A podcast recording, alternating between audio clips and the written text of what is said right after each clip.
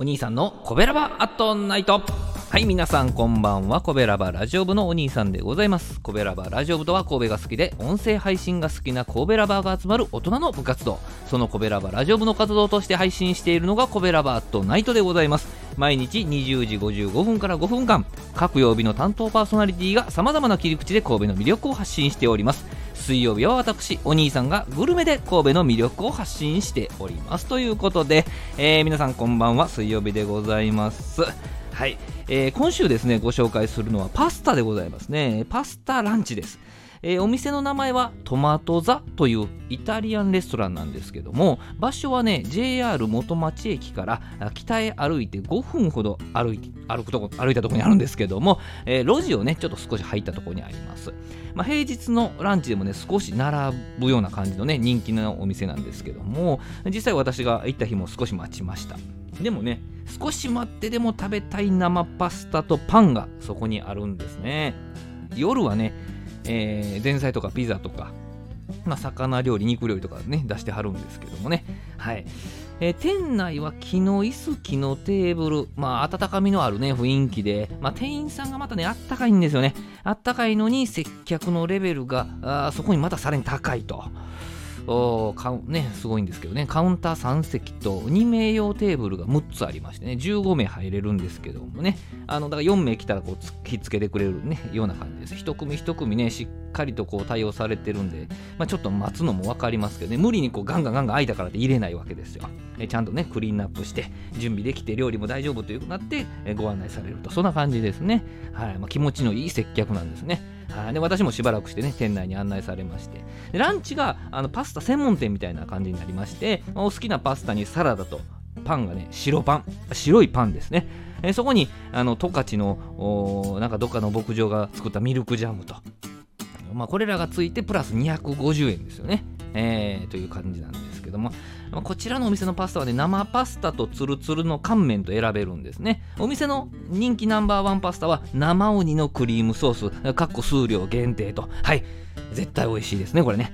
はい、まあ、恐る恐る生ウニのクリームソースまだありますかと伺ったところですね。本日はお客様のね注文が集中いたしませんでしたので生ウニのクリームソースはまだございますと。もうね、なんと安心させてくれるこの言い方、フレーズ、ね、もう嬉しくて大盛りで注文しました。はい、プラス250円です。えー、生ウニのクリームソースが確保できましたんで、まあ、ちょっと安心したところでね、恵比寿の小瓶をね、ぐいっと飲みまして、えー、落ち着きましてですね、はい。